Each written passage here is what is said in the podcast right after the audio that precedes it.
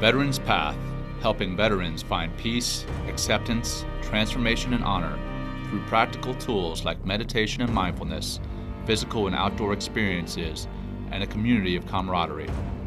I'm John McCaskill, a Navy SEAL commander turned mindfulness teacher. Here on the Veterans Path podcast, I interview veterans, athletes, corporate leaders, and many others who found peace through the practices of meditation and mindfulness breaking down the stigma of pursuing mental health and making it a priority, improving and saving lives. All right, good morning, good afternoon, good evening, good day. I'm John McCaskill, your host, and thanks for tuning in to the Veterans Path podcast. This podcast is just a piece of what we do at Veterans Path. Veterans Path is actually a nonprofit working to introduce veterans and active service members to meditation and mindfulness and we try to do that typically in outdoor settings so they can rediscover a sense of peace, acceptance, transformation, and honor. And that's where the word path, peace, acceptance, transformation, and honor in our name comes from. And the point of this podcast is to make people more aware of what we do at Veterans Path and then increase support of Veterans Path and increase attendance at our retreats so we're able to help more people. And finally, to reduce the stigma around mindfulness, meditation, and seeking mental health support listeners and viewers, if you're enjoying the show, please give us please give us a review or a like and share the show with anyone and everyone you think could benefit from our message. Also, you can directly support Veterans Path by clicking on the support button on the podcast or by visiting veteranspath.org forward slash donate. As far as today's show, I am honored to have as my guest Heather Moore. Heather is a Navy veteran, an Army spouse, an Army mom, a cancer survivor, a health and wellness enthusiast, a yoga teacher, a high school teacher and a tutor, an artist, a student pursuing master, a master's of science in yoga therapy, and a musician where she plays the bagpipes. And we're going to learn a lot more about Heather, her time in the Navy, her being a military spouse and mom, her recovery from cancer, and her road to becoming a yoga therapist. And that's all here in today's episode of the Veterans Path podcast. But before we jump into the conversation with Heather, for the audio version of the podcast, I'll go ahead and stop right here for a quick plug for our sponsors. All right, welcome back. As mentioned in the intro, my guest today is Heather Moore, a Navy veteran, Army spouse, Army mom, and cancer survivor. Welcome to the show, Heather. Thank you. I am grateful to be here and honored to be able to share this opportunity to speak with you today. Yeah, absolutely. We we spoke a couple months ago, and you have a phenomenal story of of recovery and and overcoming adversity. So I, I was definitely excited to uh, to know that you were going to be able to come on the show and uh, and share that story with our listeners. I think they'll definitely benefit from hearing that. So I kind of start every show off with just a standard initial question. You heard me with the intro running through your your kind of professional bio and a little bit about your your personal background. But what else would you like our listeners to know about you, Heather? Um, I uh, am just uh, someone that wants to help others. Um, I was helped a great deal uh, by uh, my yoga uh, instruction when I was a yoga student. Um, and so I am looking forward to continuing uh, to help people with yoga and you know yoga therapy more specifically. Yeah perfect i mean that's that's really the point of the show is is helping other people out to uh, overcome their own obstacles overcome their own adversity so that, that's that's perfect. So i, I want to back up uh, in in time and discuss your time at the naval academy and and i know your your husband went to west point and so i'm sure that there's a, a fairly healthy army navy rivalry in in your household there uh, sure is. who, who do you cheer for during the Army Navy game? You know. good, good, good, good, because that, that would have ended usually, the conversation right there. yeah, we have to sit on opposite ends of the couch, you know, and um, but we get through it, and you know, we're still together. It'll be 25 years in April, so uh, you know. There you go. Excellent. Well, going back to your time at the academy, uh, when we first spoke, you mentioned some adversity that you actually kind of faced when you first got there, not when you first got there, but while you were there. Can you talk about what you went through uh, in two aspects? One, as a woman at the academy in general, in in that time, and then uh, what happened with your basketball career there, and how you adjusted. Sure. And when I was preparing for this uh, discussion with you today, a phrase or a, a, saying came into my mind when one door closes, another will open. Sure. And, you know, I attributed it to Bob Marley, but actually, when I researched it, it was Alexander Graham Bell. And he said, you know, when one door closes, another opens, but we so often look uh, too long and too regretfully upon the closed door, mm-hmm. and we missed you know the opportunities with the open door. And so you know in looking back at my story that i was you know that i'm prepared to tell you about um, that was sort of that's been my path. Um, you know one door closes and another opens. And so it started by getting accepted to the naval academy back in to be part of class of 1991 um, but one of the last basketball games of my senior year and i was recruited to play for navy as class of 91 but my one of my senior high school uh, games um, I tore my ACL and my meniscus. I really blew blew the heck out of my left knee, which uh, you know I couldn't go to the academy then that summer right. to join that class in 91. So what other opportunity did I have? Well, I ended up going to a prep school. It was a civilian prep school um, where I could rehab because it was a, you know, back then ACL reconstructions was a nine month rehab. I mean, they had me in a, a mobilization cast for about six weeks. And so a lot more um, time that it took to, to rehab from that. So, so I went to a prep school up in Massachusetts. Um, I was pretty bummed because sure. the rest of my classmates from high school were going to college, and I was a 13th grader, you know, in high school still. But the opportunities that I um, had up there, I mean, I was introduced. I took a Chinese philosophy class. Um, I took some art classes, and I did a learn to row program uh, learn, you know, for crew, um, mm-hmm. um, just as part of my rehab. And um, little did I know that then I went to the academy the next year. Um, I was accepted into the class of 92. Um, and I was back on the basketball team because I rehabbed well.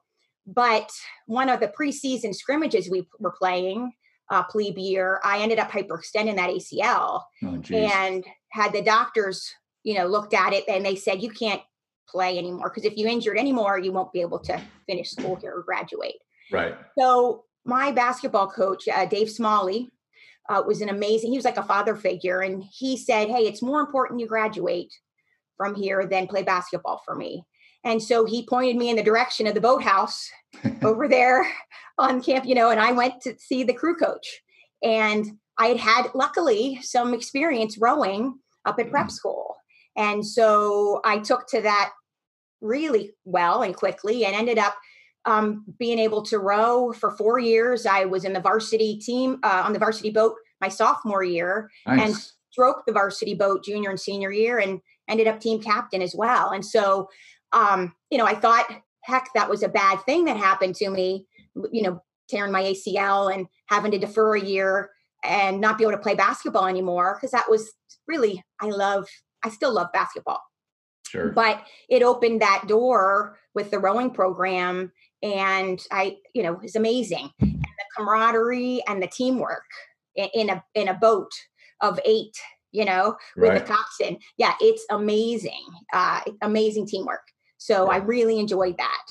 As far as um, speaking to the female um, aspect, um, you know, I you know, I had those girls. My my my crew uh, were were my support system, and um, we spent a lot of time together because we often would practice before school started at five or five thirty, and then we go back to the boathouse after school and practice again.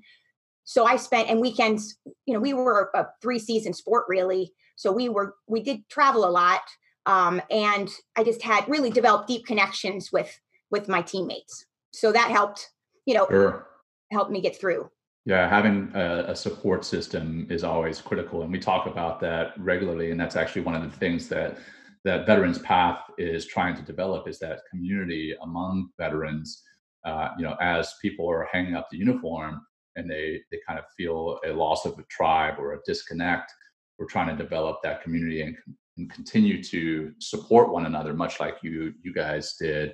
Guys being gender neutral right. term um, there at the academy. So mm-hmm. yeah, it's uh, it's critical, and I mean, I, I think that obviously crosses gender boundaries too. I mean, whether you're male, female, however you identify, having having some type of support network there is is absolutely critical. So, well, a couple things. First off, the crew. I I tried to row crew my freshman year. I uh, I was enlisted for a year in between uh, when I graduated high school and when I went to the academy. And uh, in high school, I'd been a runner, and then when I was enlisted, I was trying to go into the, the into the SEAL teams, and so I put on a lot of weight. I packed on weight uh, intentionally, trying to kind of get ready for the cold water out there. And so uh, when I got to the academy and I tried to run, at that point I'd put on too much weight. Uh, the coach there said that I needed to weigh two pounds per inch of height, which uh, I was at the time six three, so you know 75 inches, 150 pounds. There was no way I was going to get back no. down to that. Right. Yeah. so uh, so I uh, tried to row crew for a while, um, and it is an incredible uh, sport, incredibly difficult. Um, knowing what I know now, I kind of wish that I'd stuck with it because it, it requires an incredible amount of, uh, of concentration, uh, right? I mean, so that you don't catch those crabs. Uh, the the that's what that's what it's called when you you know when your oar catches the water for our listeners. So you don't catch those crabs and and you know end up getting thrown out of the boat or or hitting somebody else in the team. And uh and it's it's kind of a a mindfulness exercise in and of itself. It requires discipline it requires concentration and it requires uh, mental tenacity to to stay focused during a race during training you know rowing to the top of the severn river there um, i'm sure you did that plenty of times um, so yeah, yeah, that's a that's an incredible sport, and I'm sure it helped to lay the foundation for for who you are today. Uh, as far as basketball, um, you said you still love basketball. I, am sure you watch March Madness normally, um, and now going it's through this. Hard. Yes. Yeah, it's so right. it's so bizarre. Uh, mm-hmm. You know, there's no bracket, there's no no games, and I really feel for the seniors on all those teams who have been looking forward to this season, uh, where you know they had a chance to to win the championship, and and now uh, and now it's been taken away from them. And then not just seniors in in uh, in college, but seniors in high school too. Similar, where they've been training for years, and now they're seniors, and now their last season has been taken away. And and this COVID nineteen coronavirus piece, uh, as a teacher, is something that I want to get into later in the conversation. Yeah, but sure. definitely, uh, definitely, uh, it's a it's a weird time for sure. Mm-hmm sorry, I rambled on there for a while. Okay. So, uh, as far as I did want, I did want to say back to the crew piece for just a moment. Yeah, um, you're absolutely right. I think that uh, my experience on the crew team did really predispose me to mindfulness and we did a lot of visualiz our coach led us through visualization training so that when we weren't and we weren't in the boat but we were visualizing right. you know our eyes closed and visualizing that perfect stroke and and and again yes as you said the concentration that that one pointed focus um but being surrounded by the beauty of nature also and that peacefulness you know that we experienced with but when the water was calm of course the right. severn often wasn't yeah but but um but to be able to be surrounded by nature as well i mean it was all that was it was it was meditation and mindfulness um and relaxation before i even knew you know that that was yoga right right and and also and i will eventually move on from the crew here but yeah. you know getting up early in the morning and then uh you know getting out on the water when it's freezing cold sometimes there's ice out there on the severn and and that's another piece that I'm sure helped to develop your your mental tenacity. Uh, I mean, it's just a again such an incredible sport. Really helps to develop that that mental toughness. So, as far as your Navy career, what did you do after you graduated uh, Navy, and and how long were you actually in? Yes, so I graduated and uh, chose Supply Corps, and so I went down to supply school, and it was in Athens, Georgia at the time. And as an aside, or sort of a little piece, you know, for my future story, that's where I ended up meeting my husband, my now husband. He was just finished Ranger School at Fort Benning, and Athens, Georgia is not far. That so was my next was, question: is how you guys met. Yeah. So perfect. So he was visiting a high school buddy, and um, who was in my class at the civil, and uh, we, we, met, but we didn't think, you know, I, we were just both starting out on our careers. Right. So um, so anyways i went to supply school finished that and then was assigned to the um, uss emory s land uh, which is a, a, ship a submarine tender out, out it was out of norfolk with the naval base at the time and so i was on the ship for well about two years and then i blew my acl again how'd so, you do that this time so i was running on the beach Oh wow! Hit a, hole, hit a hole in the surf that I didn't see, and went down, and and I knew right away because I had experienced this before. Sure. That that was it. So I uh, was off the ship because there's a lot of ladders and things, you know, um, mm-hmm. getting through. So I was, but I was working the the warehouse because for Sub Squadron Eight, and um, while I was rehabbing, I noticed a lump right in in my, on my abdomen, right in from my hip bone, and so I went into the doctors and they did some tests. They couldn't figure out what it was, so they operated, took it out, said, "Well, it's not cancerous, but it's a tumor that needs to go, a desmoid tumor." Mm-hmm. So, and they didn't get it all, so they had to go back in, um, second surgery. Jeez. And so, but you know, um, they got it, uh, clear margins the second time, and I was ready to go back, you know, get back to work yeah. At the same time, I got a call from my detailer in the Navy, they're detailers, right? Um, and they said, yeah, we're going to recommend that you be medically discharged. Um, so, you know, um, I'd been off my ship for about six months and fallen a little behind on, you know, working on my my qualifications. Qualifications, correct. Yeah. And so, um, you know, at the time, it didn't seem like I had too many options, you know, to, to um, you know talking to them and so um so i was discharged um but again that door closed but then um you know i married the army so which was another adventure you know so i yeah. got to uh, start on that new adventure and i think being a you know uh, prior military you know having military um service time really kind of set me up well as a military spouse because I understood uh, the lingo.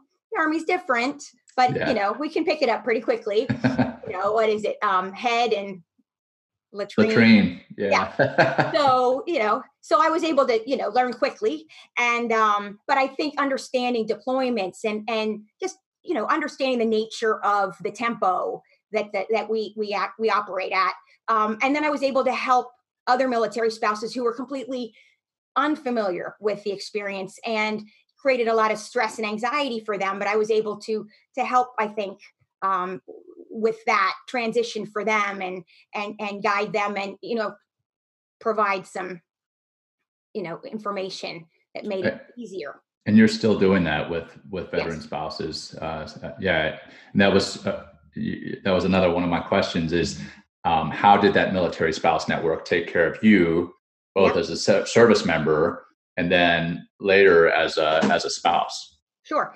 Um, I wasn't so much involved with the military spouse network as a service member. I okay. was young, you know, as a young uh, ensign and lieutenant JG, and I was on a submarine tender that mostly didn't leave port much. So okay. um, we had so much work to do you know import servicing the subs as they came in um, that we really the, the the spouses were connected with their families because they could mostly go home you know every evening yeah i really didn't get involved with military spouses until i became one myself um, but i guess i need to go on maybe a little bit further with my story uh, to really introduce you to just how deeply uh, those military spouses uh, relationships um, have have touched me and sure. made in my life. And so, you know, married the army. Um, we actually uh, moved. We were at nine different posts in the 23 years that we were married. Um, I counted 14 different houses nine posts because sometimes we'd move off post to on post once on post housing. Sure, sure. Or one time Matt was deployed unaccompanied to Korea. So I moved up and, you know, I was off post until he came back. So right but um, all those different places, and I got to meet all these different um, wonderful people with all they all have had great interesting stories. And so i started to develop those relationships. And as i move we'd stay in contact. And i remember when facebook came about that was really great for us because then we could you know really really connect at a, you know at an even deeper level as far as what we were all doing. So um you know, we got to go overseas twice. We were in Australia and and the UK, so that nice. was amazing. You know, as part of those those nine different places we were in. Um, we had two boys. We still do. You know, they're 17 and 19 now. Um, and as you said, the oldest is in the army right now at Fort Lewis. But we'll talk about that some more later, yeah. um, if you if you want. But um, definitely, you know, we came back from Australia in 2009 in the fall, and Matt was taking command of a battalion. It was a reconnaissance battalion um, at Fort Riley, um, and uh, you know, this was sort of the pinnacle of his career as far as being able to command, you know, command troops. And they were they were set to deploy to Iraq, and this was going to be his second deployment to Iraq.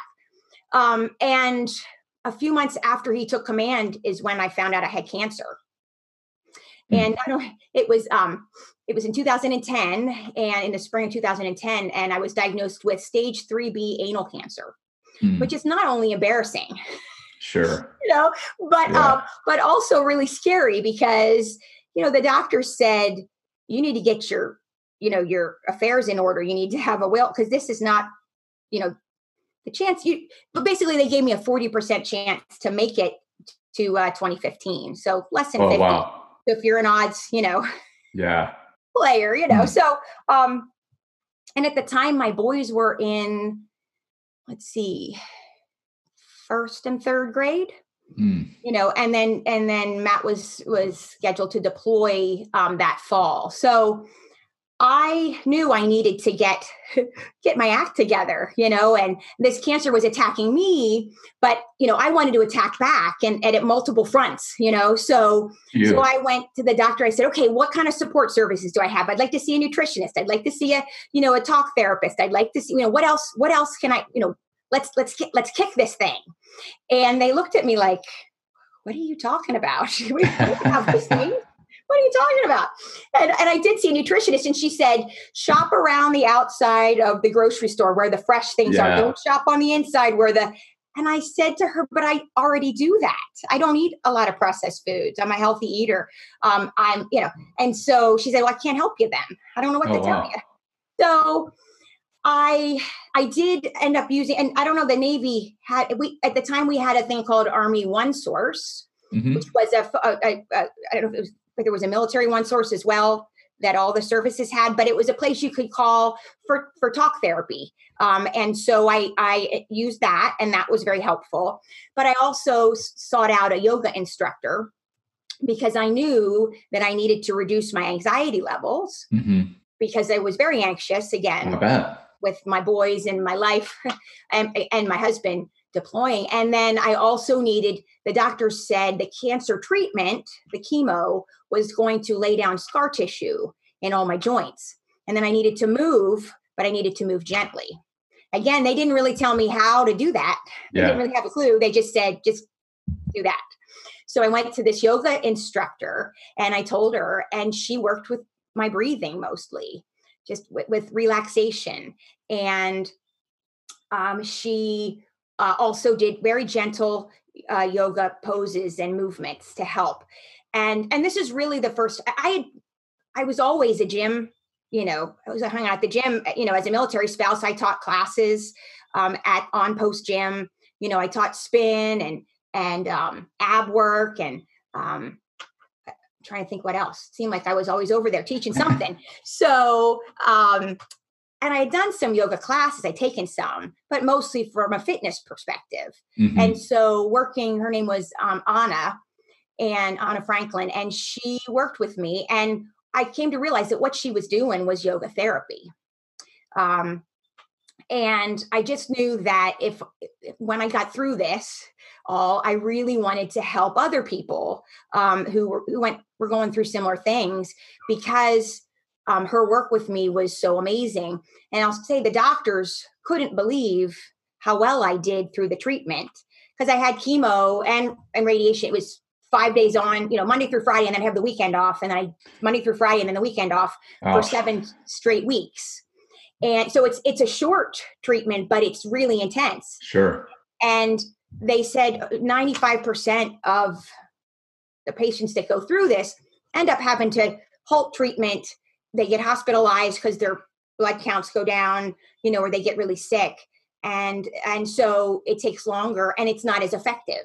But I was able to, you know, really attack it and get through those seven weeks without taking a break. And I attribute it to to my yoga practice. That's incredible. Yeah. As as far as you're initially seeking out yoga before you met Anna, um, what was it that inspired you? You said you needed to move. You knew you needed to move. You knew that you were going to end up um, having the, uh, I think you said scar tissue. Um, how did you know at that point? Had you read up on yoga? Had you practiced it before and seen the results? Uh, what was your background in it that made you seek it out as a as a modality to help you out? Sure. I just it was a few classes I took at different posts. I was, you know, again having moved so many times because um, I think this was probably our seventh, diff, yep, seventh post or eighth, and that was number eight. So um, you know, I took, I had taken some yoga classes in Australia, at Fort Lewis, um, at Fort Riley, um, maybe even some in the UK. So I'd been exposed to different styles of yoga classes um, and the relaxation that we did at the end, the yoga nidra, the breathing. Yes. Um, and so even though, again, at that time, I was, it was a, you know something to add on to my fitness routine um, i began to see the benefits of it you know just through those different different exposure to different instructors and different teaching methods nice mm-hmm. nice and and you practiced throughout your chemo or did you practice yes. up at so how was that i mean like i imagine that the chemo and the, and the radiation um, like you mentioned before, it normally puts people down and they have to extend their therapy, extend their uh, treatment. Mm-hmm. Um, what did that actually look like? So you're going to yoga in the morning, you're going to chemo in the morning. What was the actual process, and, and how did you manage to keep that up through that treatment? Well, um, I don't remember the exact sequence. I know I'd see Anna. I don't, maybe I only saw her twice a week but then I do the practice that she taught me the other days. Nice. And I also tried to get out every day with with someone uh, with me and just walk around the block just to to get out again to be in nature because that's important to me and sure. to and to move gently and so i start with the with the yoga practice that anna did either i did it with her or or on my own and then i take that that walk um, I usually, I can't remember now, you know, if I did the chemo and radiation before or after, but, um, but it was that regular practice, certainly. And then that plugs into this piece about military spouses, if I may. Yeah, please. Because at Fort Riley, I mean, we'd, we'd only just gotten there um, again right before Christmas. And I get diagnosed in March and start my treatment in the beginning of April. And but the military spouses some of them didn't even know me. I mean, we hadn't been there that long but they um, came together and they organized um, everything. They had somebody walking the dog. They had someone the boys walked to school was about three blocks to this to the elementary school and so there was someone that signed up to walk the boys to school there was someone who did the grocery shopping there was someone who walked with me in the neighborhood someone to help me take take me to my treatments. I mean, they, I didn't have to do a thing. That's um, beautiful. Um, I will say that it was hard at first. Sure. To accept Pride. the help. Right. And yeah. I think that's one of the biggest things that I learned because I was always so active and so independent and headstrong and I can do this, you know, I can do this. That it was hard at first to it was overwhelming to to see all this help and and to accept it um, humbly and graciously and i learned that and i'm i mean it was amazing and because they wanted to help they felt helpless too and so you know they that was their way of you know of, of, of helping out a, a, fellow military spouse sure. i even had a military spouse uh, friend who we had been stationed at Fort Lewis with, that was two postings prior. Her husband was going to be deploying too. And so she and her two teenage daughters moved to Kansas to Fort Riley to help take care of me. So I, a military spouse, and and her daughters. I mean, she her teenage daughters agreed, and they were giving up high school, you know, and and stability there to come support me. That's the kind cow. of that's the kind of support that military spouses give each other, and it is it's amazing. And so again, I mean, it, I take it back. You know, I, I learned that um, community, that support network in the, in the crew shell, right? In Right. that man, that eight man, and it just you know blossomed. You know, and every post again, like I said before, that networking and the kindness that we we give each other, and and it culminated in that experience when I was so sick and everybody was so generous. That's incredible. Wow, I've never heard of support like that. That's wow. It, what a blessing. Yes. Um, as far as the support network, I was going to come back to the crew team too, and, and the the fact that you know you had the the eight girls in the boat with you, um, and and relying on them as a support network while you're at the academy. So you you learn to rely on the network, but at the same time, while you're rowing crew, while you're going through all that tough training, the tough races, you're developing that kind of mental toughness that we talked about earlier, and that's almost a mental toughness that had two sides to it during your therapy during your cancer one it helped you to get through it obviously um, but two was it was probably hard to accept that uh, help like you mentioned it was hard to accept that help because you were so mentally tough. So you almost had to humble yourself to accept that. Uh, so it's almost like a double-edged sword that that mental tenacity that mental toughness that you had. Uh, but wow what a blessing that network was uh, and that's that's uh, talking about going back uh, to the walking outdoors. That's another piece of what we do at Veterans Path is getting getting people outdoors, uh, get them moving, and realizing how powerful being outside is, being in nature, and then being mindful about what it is they're doing, what it is they're seeing, what it is they're smelling, hearing, that kind of stuff, and and how that can kind of help you out mentally when you're are going through trials like you were going through. Um, can you speak to how your mind was uh, personally going through the the chemo, the radiation, and then afterwards, and what you did besides the physical piece, the yoga, uh, how that was affected, or what you did to to get through that mentally? So an image just came to my mind um, when you were asking me that question. And so the first, when I got diagnosed and I had to see my first uh, oncologist, I put on my cowboy boots and my cowboy hat and my, you know, my jean jacket. And I, I kind of, I mean, I'm from Pennsylvania. I'm not a cowboy or cowgirl, but I wanted to, I wanted to exude this um, idea that I was as tough and strong as I felt inside, you know, Beautiful. because again, the military, you know, we're gonna and and we're gonna we're gonna kick this, we're gonna attack it, we're gonna take, we're gonna we're gonna take it down. You know, Yeah, I mean, we're gonna, and so, um, and actually, you know, my my my my husband's an Army Ranger, and when he when I when I got the the diagnosis and told him, you know, he punched me in the shoulder and said, "Yeah, you got this, you got this.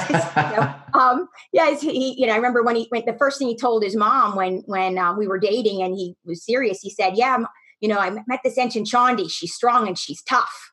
Had nothing to do with, you know, I was cute. I was, you know, whatever, you know, it was strong and tough. And so, but, but it's, but that's how I felt when I got diagnosed. And that's how I wanted, I wanted to, um, you know, to, to, to attack yeah, I didn't want it to take, I wanted, and, and I think that's something that we've learned, that we're talking about in yoga therapy a lot too, that a lot of times we get diagnosed with a disease and then we, we identify with that disease. We become the disease. I am a cancer patient, Mhm. you know, and I think I was always able to say, okay, I am Heather and I have cancer, but I didn't, it didn't overtake me, even though the diagnosis was, was severe. I was, I, you know, I always felt like, um, you know, I was, it, it wasn't me and I wasn't going to let it become me. yeah, Um, and then humor. I mean, again, I've, I've, you know, I, I got connected again through military spouses who knew people. There weren't any other anal cancer, um, you know, patients going through that in my network, but they knew people all over the country, you know, well, not, there weren't that many. There were two or three that they connected me with that I was able to talk to and get some dietary advice because again, remember the nutritionist didn't didn't have that for me. Yeah. And also joke. And that's what we decided that anal cancer, you know, patients and survivors are some of the funniest people on the earth because you have to be. I mean, you have to be, right? Yeah. So, um, so yeah, uh, so I just tried to uh, maintain that attitude of. I, I think too. I looked at it sort of as like a deployment. Okay, I saw, you know, uh, there was the beginning of the treatment, there was an end to the treatment, and I was just gonna, you know, push through, see that light at the end of the tunnel, and uh, and do the very best that I could to um, to stay healthy and stay on top of it um, to get through. And then, of course, I had all the support. Sure. Mm-hmm. Sure. Well, I love a couple of things there. One, you know, making sure that you're not defining yourself as the cancer or as a cancer patient or as uh, you know even a cancer survivor. You're Heather, and you were dealing with cancer, and that was a separate part of your life.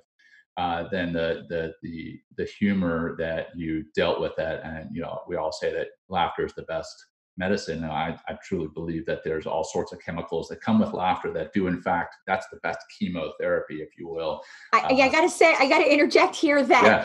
before the before we logged on here together, I was doing some laughter yoga because I'm I'm actually a certified laughter yoga instructor. Oh, nice. Now.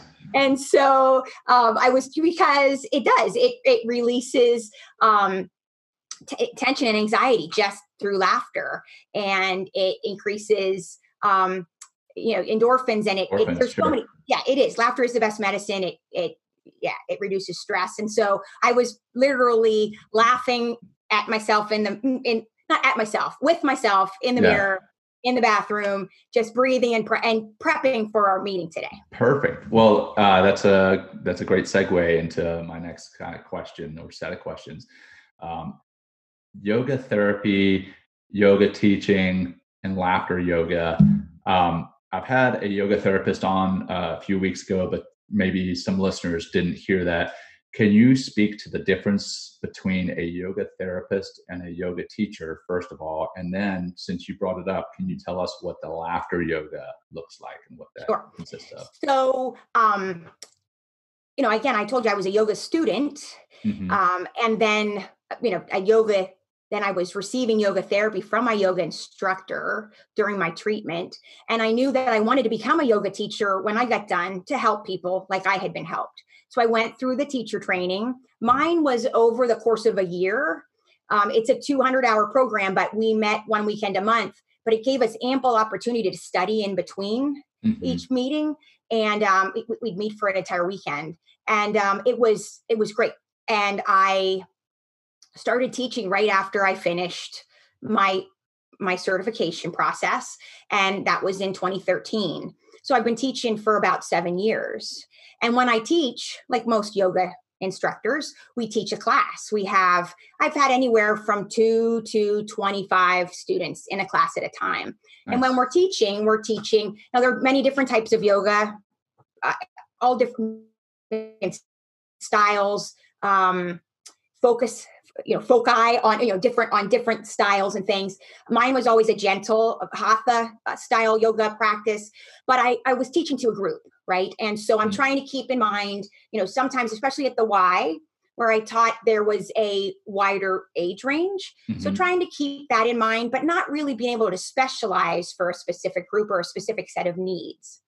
Um, and then i taught teenage classes too. So now that was a little I, that was more specialized because they were all teenagers. So I could do different things with that group than I could with a, a group that had anything from 18 to 75 year olds in it. So that's you know yoga yoga therapy takes it deeper because while i'm teaching at the y mostly i'd have my um, students come to me and say hey i've got parkinson's i have copd i have sciatica i twisted my ankle running last week. You know, what can I do? Mm-hmm. And I had a general idea with that 200 hour training, but I wanted better answers. I wanted more. Um, you know, and I work with, I did, I did some, some talks and some laughter yoga classes with the Livestrong program at the Y. Oh, yeah. and, um, and I really liked working with that, you know, with that, you know, specific um, group obviously because I had been through it myself. Sure. But I could see how my you know specialization and working with um, a specific uh, chronic illness um, or disease, you know, I could really kind of focus on that. For the teenagers, I found a lot of anxiety, test anxiety, um, and just uh, you know, teenage interpersonal you know um, lack of confidence stuff. And yeah. so i was i focused on that with them a lot doing breathing and and relaxation techniques to help them and visualization of you know testing and and how you know i'm feeling good about that. So with those experiences in mind i found out about this yoga therapy program and that's exactly what it does. And we we can work in groups. I mean we can i can teach a class now because again i'm i'm, I'm learning about yoga for Parkinson's. I'm learning about yoga for chronic pain. About, um, I mean, you pretty much name the the um, issue, and we're covering it over the course of these two years. It's a really intensive. It's all it's science and research based. Um, and when we graduate from this program, um, and I, I, think Samantha Fox was the yoga therapist. Is that right? That you had on Samantha Parker. Parker. Yep. Parker. I'm sorry, yep. Parker. So she, you know, like she said, it's about a thousand hours worth of credit, and we get a certification through the international accrediting body IAYT. Um, and it enables us to go even into hospital settings. Um, I'm excited about the VAs hiring yoga therapists to work with veterans um, with different chronic you know issues and things so it, you know you can't do that as a yoga instructor but as a yoga therapist you can do that and then again it's a lot of one-on-one work too nice. working specifically with we call them clients because we're not doctors so they're not right. our patients right but um but working with our clients to help them address a specific need you know i've got you know terrible pain in my neck well maybe it might be some disc degeneration of course we get the the notes from a, a doctor you know mm-hmm. and then we can try to help them do some things with yoga with breathing you know with i mean when i say yoga i mean with the asanas the um yeah. The, the, the physical practice, but also we can work with uh, breathing, helping with relaxation, because some of that neck pain might be stress and anxiety due to sure. you know, shoulders that are all tension. tight and tension, right? Right. So, um, the thing that I like too about yoga therapy, and it, it takes me back to when I was a little girl. And I grew up in Pennsylvania in a little town outside of Harrisburg called Camp Hill.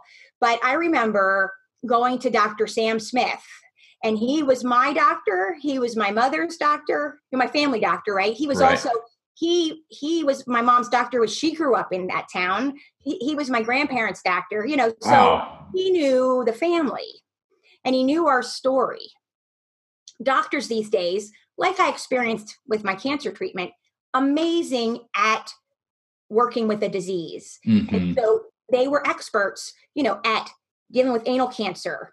And, but as I had asked them, well, what can I do for the whole picture of me? Mm-hmm. You know, mm-hmm. and, and they couldn't do that. And so yoga therapy takes the person as a whole you know the doctor deals with the disease or the the issue but we can take the the client as a whole and try to you know see what opportunities there are to help heal right. um, in, in all aspects of our our person. Nice. Yeah it totally does. Um, and i want to come back to the laughter yoga but before we do that um, i'm actually going through a program here called the, the virginia high performance um, where they incorporate several modalities to um, healing um, special operators out here on the on the east coast in virginia uh, which they don't funny enough they don't have yoga but they've got um, you know good stretching um, and and there's some breathing pieces. Then there's chiropractics. Uh, there's actually floating where you, you do the sensory uh, deprivation tank um, and and kind of that allows you to release a lot of tension and, and meditate if you're comfortable doing that. And then they bring in um, instead of a massage therapist, she she she is a licensed massage therapist, but she's a man what she calls manual therapy because she doesn't want people to think that you're going in there to get like this comfortable, relaxing massage. It's stuff to help to loosen some of that tension that you were talking about that people may be holding in their necks. Mm. But something that I think they probably should incorporate, and now that we're having this discussion, maybe I'll have a, a discussion with the, the leader of the whole thing is is incorporating yoga into it to help to kind of round out that whole of body healing that you were talking about. So uh, yeah, it's it's absolutely incredible what you can do with your own body and mind um, by doing some of these different healing modalities that are that are out there and, and you are obviously an example of what you can do um, and now you're sharing that so that's that's phenomenal. Um, coming back to the laughter yoga uh, i want to touch on that just briefly. Uh, can you tell our listeners what that is and what what that looks like sure. So the interesting thing is and there's ted talks you can you can you know google uh, ted talk about laughter yoga. There's some really fun and great ones and they'd be great to do right now where we're all kind of stuck inside yeah. to watch. But um, laughter yoga is all about laughing. But the interesting thing is our body doesn't know and our mind doesn't know if it's fake or it's real. So that saying fake it till you make it yeah because if you start laughing if you start faking you, you can't you end up just naturally falling into real laughter I mean, even when I was, so I started faking it in the mirror, you know, this morning when I was prepping again, yeah. because because what happens when you laugh, right? All you're really doing is, is extending your exhale. Yeah, which is tapping into your parasympathetic. That's what we do in the pranayama or breathing practice. Exactly, yeah. by activating the parasympathetic nervous system. So laughter activates the parasympathetic nervous system, just like, you know, just like our breathing practices in yoga yeah. do. So, you know, because you, you inhale, but then you're laughing and it's, you just, you, you'll, you'll, if you practice it, just try it, you know, at home, you'll see that that exhale is, is um, extended because you're laughing it out. So, and there's all, and I can't, I mean, I, there are so many different statistics that I could quote um, that about laughter. Like we said, it's the best medicine, but you know, there's a t- statistic out there that says that it's a 100 times more potent than morphine as far wow. as a pain reliever. Again, because of the chemicals that our body releases while we're laughing, right? That helps with pain relief. Yeah. It, um, and again it actually massages our core muscles you know what i mean? And um and it, and of course our your blood pressure you know if you worry about someone with high blood pressure it does elevate slightly but then then i mean just for a very brief time but then it, it really um actually lowers blood pressure. Interesting. Um, yeah. So um and what and like i said so in a laughter yoga class and i've taught it to my teenagers um, in my yoga classes. I've taught it to uh, senior citizens, and you know, I, I put it out there as a you know, I, I tried it. I put it out at a uh, the Chamberlain. It's a senior community over at Old Fort Monroe. Um, I, I you know, I offered a class, and I wasn't sure how many people would show up. And the first time I got 12, and the next class, uh, you know, a week later, I put it back on because they were saying, let's do it again. And then I yeah. had 20 show nice. up. And you know I mean? Like they were, they loved it.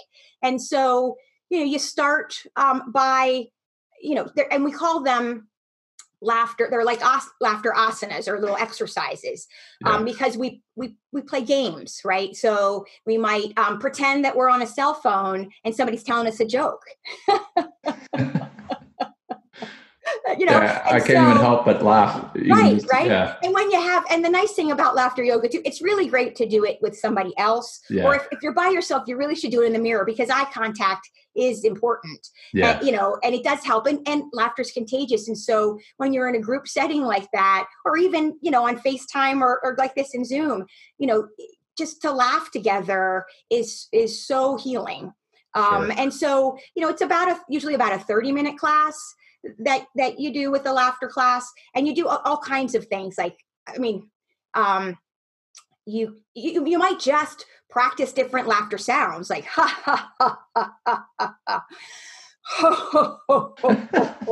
right? And um yeah yeah i mean you can't right right? Yeah i seriously can't yeah. i can't sit here with a straight face while right, you're doing right. that. It's, it's beautiful. I love it it, it is. And it makes you feel better. I mean it, it exercises your face muscles and and it just again um you only have really have to do it for a few minutes for the the effects of it really you start to kind of just feel really good. A lot like you feel after the end of a yoga class or after mm-hmm. the end of a great workout. You know, yeah. that that those endorphins. Runner's high. Yes, yes. So yeah, laughter high instead of a runner's high. Yeah. So um, I encourage again the listeners to. It's a great exercise to do with your family, sitting around the dinner table. We, I mean, especially now, we're all getting on right. each other's nerves, right? so just, just, I, you know, there's also a video out there, and I can't think of what it's called. It, it's it's it's not even from the US, but it's it's a little laughter video and it's an older woman that gets on a bus full of people and she just starts you know and before i mean in, in a few minutes the whole bus, bus is laughing Oh, and they looked awesome. so it was winter and it was raining and they all looked so depressed and all she started doing was a little personal laughter out loud and the and you know by the end everybody's you know engaging with each other they're making eye contact they're smiling and the whole mood of the bus was just lifted just by that one seed that laughter seed that was planted you know with that woman so so that's what laughter i mean when i tell people i do laughter yoga even yogi yo, people that practice that are yoga instructors that haven't experienced it they look at they look at me like i'm insane Yeah, uh, Right. I'm, I'm sure it's not well. It's not well known, but I'm sure it will. It will get better known in the coming years, yeah. especially with what we've got going on right now. That's kind Right. of uh, got the the country kind of in a slump. Uh, right and- right there's so much so- intensity right now and you know we're we're all focused on we want the news we want the latest and you know and how are we going to get through this Yeah, if we can shut all that off you know and just spend some time in meditation or you know or doing laughter or doing art some something where we can just shut all that off for a few minutes and Right. breathe you Right. know we'll we'll get through it we will. We will definitely. It's uh, it's going to be different in the future, but we're going to get through it, and uh, we'll, we'll be fine. So, um, all right. So I wanted to come back to a, a couple things. So your your husband was a ranger, uh, West Point grad. Now your son is a ranger. correct Um, knowing the life of a ranger, how is that being the mom of a ranger? it is hard i will say Yeah. Um, but again, I think there's this aspect of having been there. I mean, well, I, was a supply officer, so I, I I didn't do. I mean, he did, you know, basic training down at Fort Benning, infantry basic training. He started this past no, last March, and then he went to airborne school, and then he went to Ranger assessment. You know, uh, um, and then he reported out to Fort Lewis. Uh, with the Second Ranger Battalion, I'm wearing his um, t-shirt, his uh, logo Oh, from his yeah. There you go. Yeah. So um he reported there in the like, right before christmas but so i think you know kind of being familiar i mean being familiar with the military there is a sense of he's one of the ones that it creates kind of knowing and, and having been stationed at fort benning and having been stationed at fort lewis that idea of being able to picture where he is and what he's doing and understanding you know through what my husband shared with his training and his experiences. So I think it helps a lot to be able to visualize hmm what he's doing and where he is. So that helps reduce some anxiety.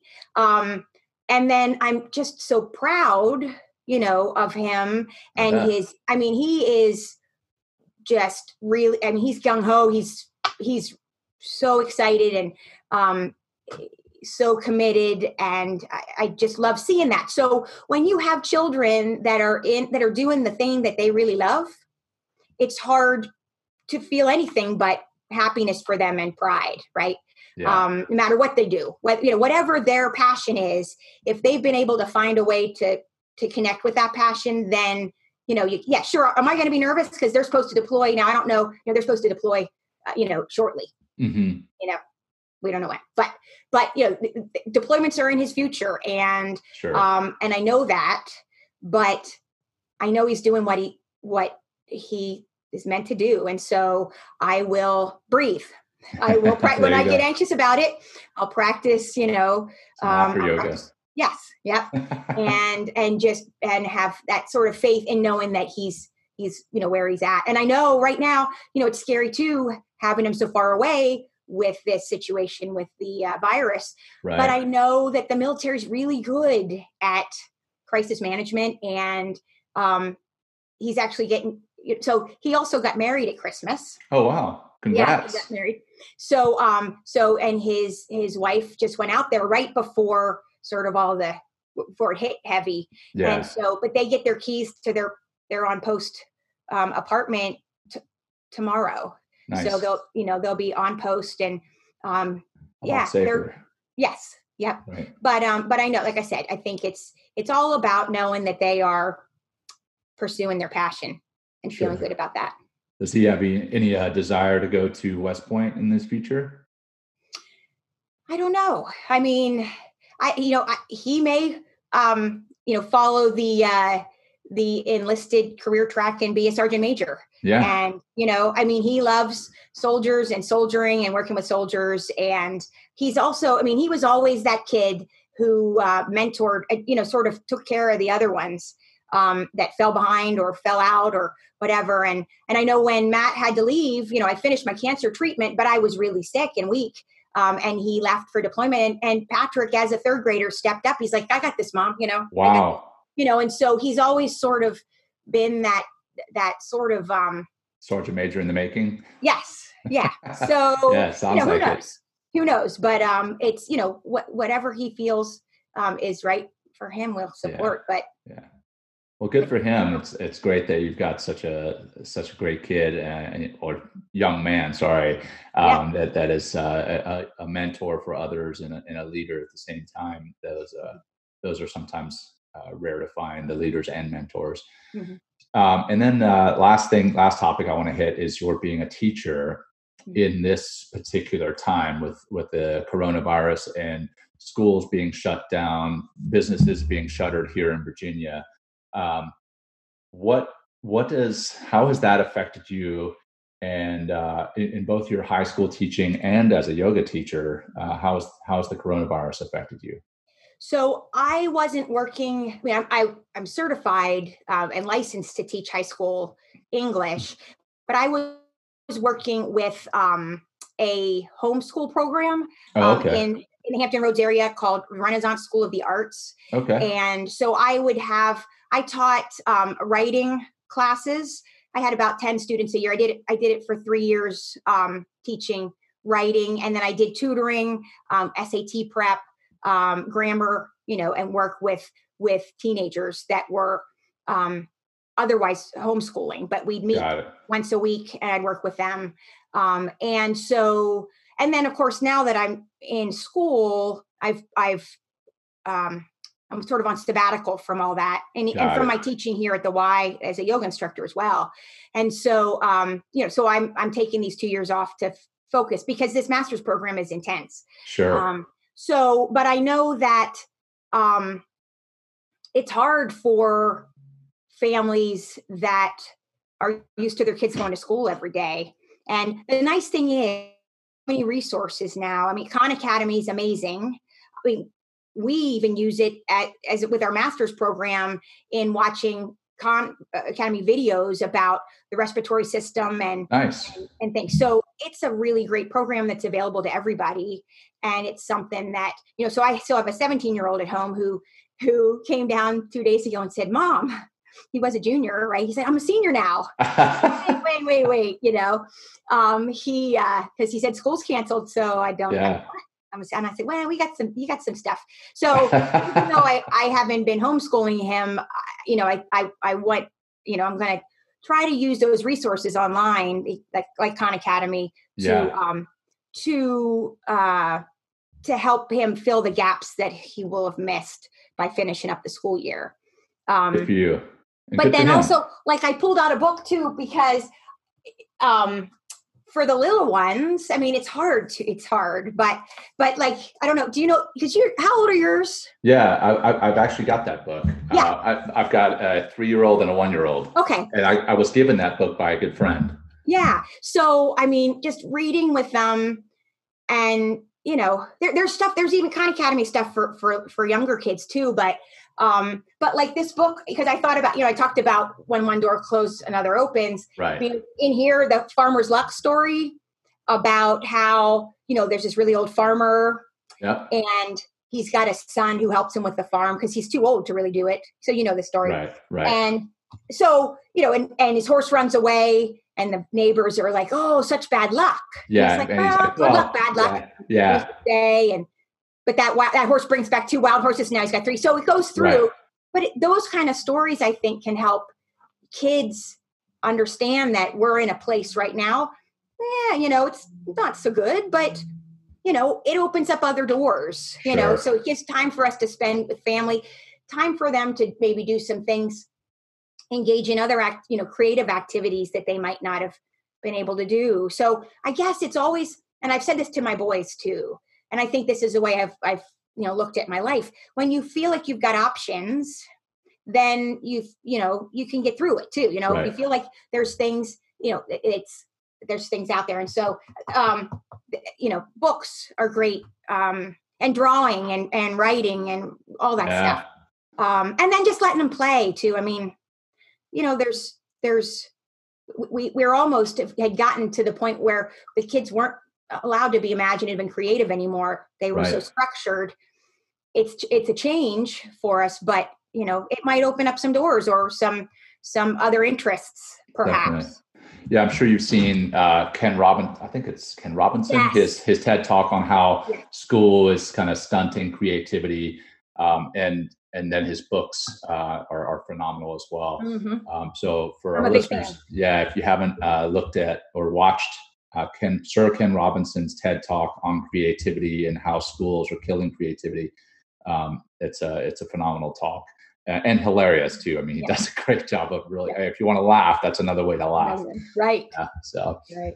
Um, well, Heather, this is this has been awesome. I I really appreciate everything that we've discussed up to this point.